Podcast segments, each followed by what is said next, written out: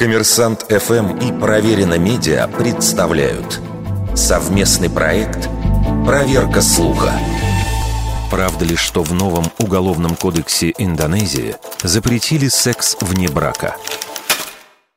Новый уголовный кодекс этого мусульманского государства должны были утвердить еще в 2019 году – но тогда некоторые положения документа привели к массовым протестам в стране. Самое большое возмущение вызвало положение, по которому интимные отношения между неженатыми людьми становились уголовным преступлением. В итоге документ так и не был принят. Теперь же кодекс с минимальными поправками одобрили, и массовых протестов это уже не вызвало. В финальном варианте действительно прописана санкция за внебрачные или добрачные отношения – Первая часть статьи 412 УК Индонезии теперь звучит так.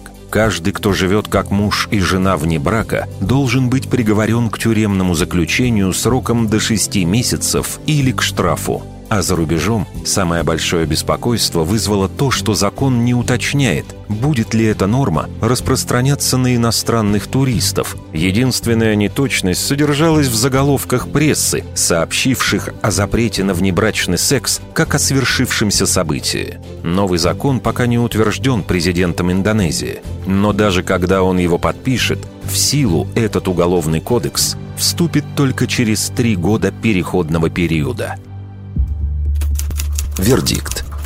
Это правда.